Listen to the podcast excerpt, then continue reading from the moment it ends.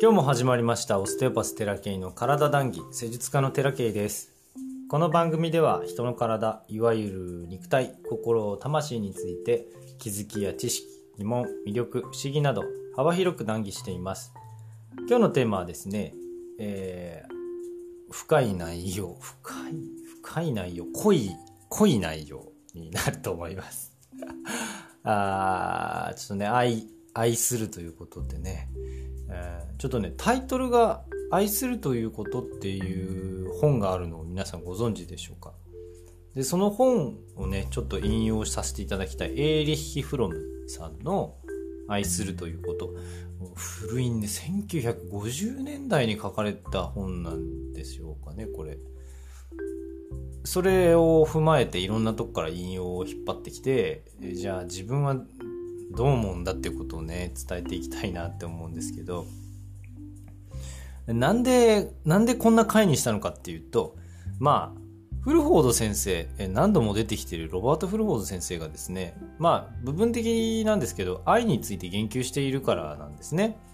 最初に「命の輝き」から引用していきたいんですけれども、えー、先日シンシナティで開業しようとしている医師から電話があり成功の秘訣は何かと尋ねられた。私は答えは他人に対する愛だなと返事した。愛を外に表せなかったら人を助けることなどできやしない。患者は意志のある医師の愛ある態度によって様々な恩恵を被る。一番大切なのは、医師が愛に基づく信頼の態度で患者に接すると、患者もその医師に信頼で応えるようになるということだと。こういう文章があるんですね。で、まあ、後にの、その、その関係性が、あ要は、あ治癒をこう引き出すために必要だっていうことをね伝えているんですけれどもまあこの本を何度も読んでるんで読むたびに「愛ですか?」ってなるんですけどなので昔からねそういうことまあ愛について調べるっていうことは何度も知ってきました調べたりとか聞いてきたりとかね聞いたりとかもしましたね先生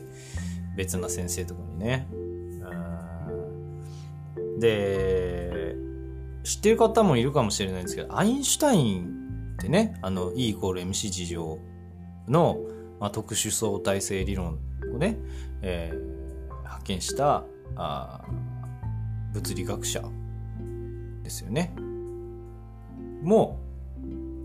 実はあの、娘さんへの手紙を出してるっていうの有名な話なんでしょうかね、きっとね。で、えっと、その文章の中にですね、えー、世界を癒すエネルギーは高速の事情、まあ、要は E=MC 事情ですよね。えー、高速の事情で増殖する愛によって獲得することができ、えー、愛には限界がないため、愛こそが存在する最大の力であるという結論に至ったっていうふうにね、こんなふうに書いてます。まあ、僕、詳しく知らないんですけど、なんか、あ4つ、4つの力があるみたいなことを、この世の中に4つの力があるという話ををしているんですよねきっと。でそれの中に愛っていうものはないんですけど、まあ、まあもう一つの力がこう愛であるっていうふうに手紙にね、まあ、書いてある感じなんですよ。存在する最大の力であると。そんな風に書いてるんですね。まあそんなこんなでまあすごい力なんだと愛っていうものは。まあ引力であるとかねえー、力であるとか、すごいね、あの手紙、すごく素敵な手紙をね、書いてるんでね、ちょろっとネットで調べて、ぜひ読んでほしいんですけど、とにかくね、やっぱり、愛というものを、こう、いかに活用していくか、生かしていくか、っていうことって、どんなことにも通用することだと思うんですよ。別に治療とか関係なく。えー、家族もそうだし、仕事もそうだし、まあ、ものづくりとか、うん、なんかこう伝えるとか、なんかそういう人と人との関係性においては愛はものすごい重要なものだと認識しているけれども、何ですかっていう話じゃないですか。愛って何ですかって結局ね、答えないですよ、今のところ。てか、た、ない、ないんですけど、一言でも言い表すことのできないものなんですね。だからそういうのっていっぱいあると思うんですけどね。まあ、そんなこんなで、まあ、必要だっていうのは分かっているけれども、どういうもんなんじゃいっていうことで一回読んだのが愛するということっていうエーリヒ・フロムの本を読んだわけなんですよ。以前。読んだんですけど、読んでも分かりません。むちゃくちゃ学術的なことも書いてるからもうわけわかんないんです。で、じゃあ、今読みたいかって全然読みたくないんですね。チラッと見たけど、うわ、これ読みたくないなと思ってやめました。で、愛ってね、一言で言っても無数の解釈があるし、表現があるんですよ。これが愛ですっていうので表現したものが、え、これ何？っていうものだってあるじゃないですか。芸術作品で。ねえ、これが、これは何がどうで、どう愛なの？でもこの、作った本人は愛っていうタイトルを付けたくなるようなものを作ってるわけですから、まあ、人それぞれ様々なんですよ。解釈も表現も。で一つね、明確に言えるってことはね、えー、言えることっていうのは、愛はこういうものですっていう答えが未だにないってことだと 僕は思ってます。あの、答えはこの世の中にはね、うちの前のあ音源に来てくれた、ゲストで来てくれた代表が言ってましたが、あこの世界に答えはないけど、断りはあるって言ってましたね。あなるほどなって思うんですけど、要は法則的なものはあるけれども、答えっていうものはないんだと。まあ、答えが法則じゃない、答えイコール法則ではないんですよ、要するに。うん。それをまあ、シータ、シータヒーリングの世界でも言うてますけれども、法則はあると思います。でもそれが答えじゃないんですね。で、答えがあるかって言ったらないんですね。別に。それぞれの世界があるだけと僕は今思っています。で、うん。だけどね、その愛っていう答えは未だにないんだけれども、至るところで感じるじゃないですか。だから、感じるもんだと思うんですよ、愛って。例えば感覚ととか感情とかだと思うんです言葉で言い表せないけど、ああ、こういうもんだよねっていうのってあるじゃないですか。それって愛だけではないと思うんですけど、そういうもんなんですよ。と僕は思うんですよ、愛って。でね、本の内容が非常に複雑なんで、そもそもあの本を読んで愛を理解しようと思う時点でもう間違ってると思うんですけど、でね、あの、作者が、アイリヒ・フロムさんがね、初めにのところをね、ちらっと読んだ、読んだ時に、あ、これ、この人、こういうこと言いたいんだなっていうことを、もう、しょっぱなで書いてある気がして、その文章をちょっと引用をさせてください。ちょっと長くなります。えー、この本は読者にこう訴える。自分の人格全体を発達させ、それが生産的な方向に向くよう全力を挙げて努力しない限り人を愛そうとしても必ず失敗する。満足ゆくような愛を得るには隣人を愛することができなければならないし、真の謙虚さ、勇気、信念、規律を備えていなければならない。これらの特質が稀にしか見られない社会では、愛する能力を身につけることは容易ではない。実際真に人を愛するということのできる人をあなたは何人知っているだろうか。しかしながらその仕事が困難だからといってそれを口実にその困難さやその仕事を達成するための様々な条件を知ろうとする努力を放棄してはならないとあ非常に素敵な文章ですよねこう書いてありますまあこれを要約すると要するに怠けんなよとあの愛することを、あの、諦めんなよと。要は自分次第だと。いうことだと思うんですね。あの、若い人の中にはね、愛が欲しいとかって言ってる人もいますが、そういう方はおそらく愛するということを知らないんですね、自分が。だからまあ与えられることもないんですけど、要は法則があります。フルホーズ先生も言ってますけども、例と変例、一例二例のね、一例二例挨拶の札。違う、違う、違う、例、例、お辞儀する例っていうあの感じのね、例と変例、帰ってくる例。の法則がありますので、まあ、与えれば与えられるということだと思うし、まあ、それがタオの教えでもあると思うんですよ。言うてるんですけどね。タオの世界でもね。で、今回、その、改めて、この愛っていうものをどうや、どうやって、この、あの、使っていくっていう表現はあんまり、なんか、好きじゃないんですけど、うんと、活用していくというか、あ至る所にこう、愛っていうものを、あ活用していくが一番いいかな。活用していくにはどうしたらいいのかなっていうふうに考えてみたんですけどね。まあまあでも人生の物事一つ一つの中に少なからず愛っていうのは存在しているはずなんですよ。愛、便利さって要は愛じゃないですか。この人の、こういう人がいるからこういう人が苦労しないようにこういうことをしたらいいんじゃないかっていうのって根底には愛が存在しているわけじゃないですか利便性とかってだからそういう一つ一つを感知できるかどうかって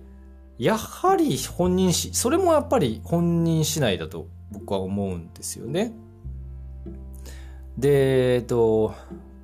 僕、一度あの、飼い猫が家の中からいなくなったことがあるんですよ。まあ、ブログにも書かせていただいたんですけど、まあ、泣きに泣きました。で、結果として、あの、うちのね、車庫の中で、お尻だけか出して隠れてたのを見つけて、また泣いたんですけど、まあ、とにかく帰ってきてくれて、今はもう、もふもふ、もふもふ、毎日もふもふしてるんですけど、その時に、あの、振り返ったらですね、胸の胸の中にね、あのこう、今まであったのになくなったっていう感じと、そして戻ってきた感覚としてはなんかこう、ほっこり感とかあったかいものっていうのが胸の中にあったかいものが、あ、また、また出てきたと。より強くなった感じがしたんですね。あの、一回失ってから分かるみたいなことってよくあるじゃないですか。あれってこう、今まで感じてたものがなくなって、そのギャップに気づくんですね。ギャップに気づいて、その悲しかったりするんですけど、そのギャップに気づいて戻ってきて、そのまたあったかいものが中にいたっていう経験はね、あの、とても素敵な経験をさせていただいたなと思いました。で、これってきっとそのあったかいものって子供が例えば自分だったら子供が生まれた時とかで逆にそのあ亡くなった感じって振り返ると例えば母親の死期が気づかされた時悟ったっていうかまあ死んでないんですけど全然。全然元気なんですけどもうこうなんじゃないかってなんとなく自分の中で思っちゃった時にこうこうさーっといなくなってしまったというかあとじいちゃんばあちゃん亡くなった時とかでまた猫なんですけど千葉に行くって言って出て行く時に僕ねあのー、ご飯欲しいっつって足元にこうスリスリ来たんですね。その時にねなぜかねこう泣いちゃったんですよ僕一回。あこれがなんていうかな。あ無償の相手はそういうことなんかなって。別にこの表面的に何かするっていうことがあ愛なんじゃなくて要するに思い思いなんだと。自分の中にある思いなんだ。動物は無償の愛を与えているっていうのをね、えー、ある方があ言っていてあるそのスピリチュアルのコンサルタントの方が言っているんですけどまあ本もね出てますしえっ、ー、と、要するに、表面的に目に見えるものじゃないんですね。これが愛ですっていうもの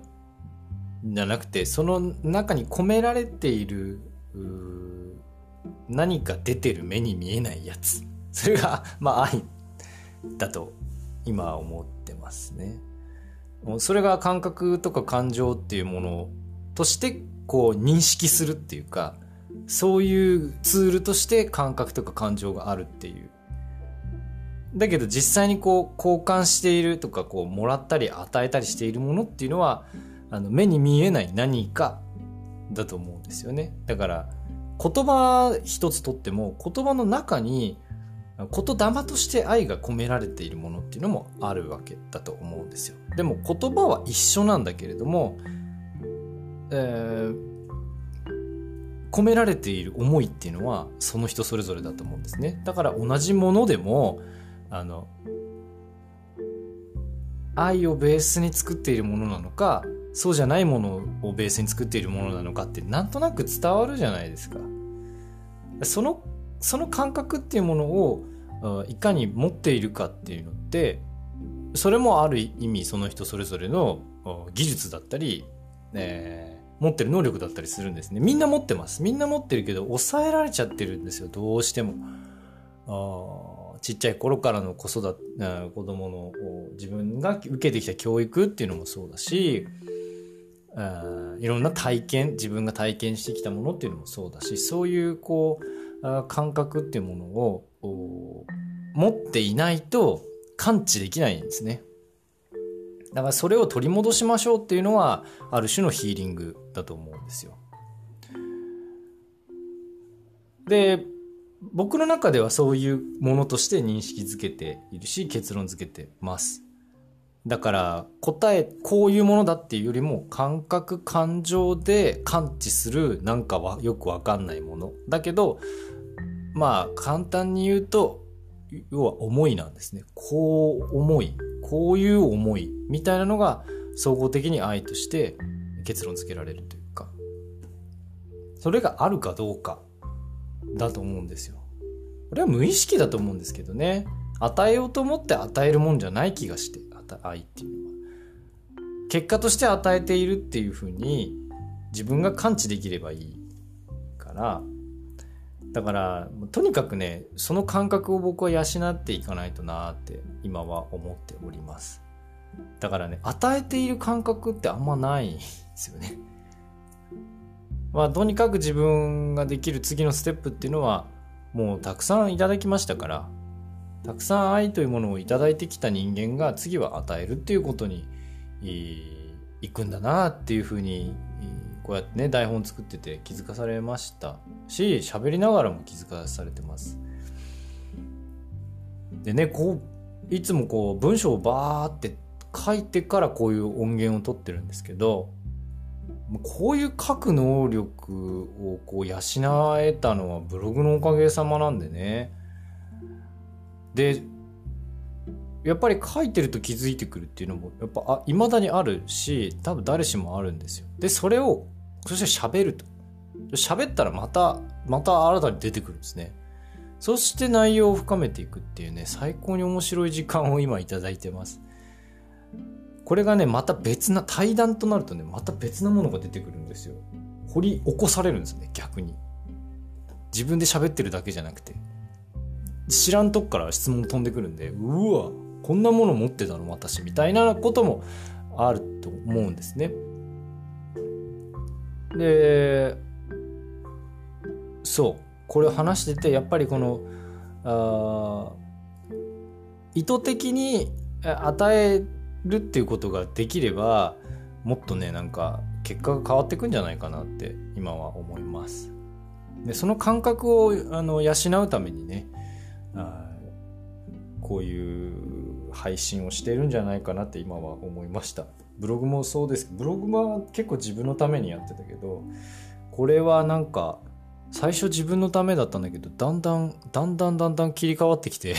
また今本とか引用したり誰かのためっていう風になんか無意識になってる気がして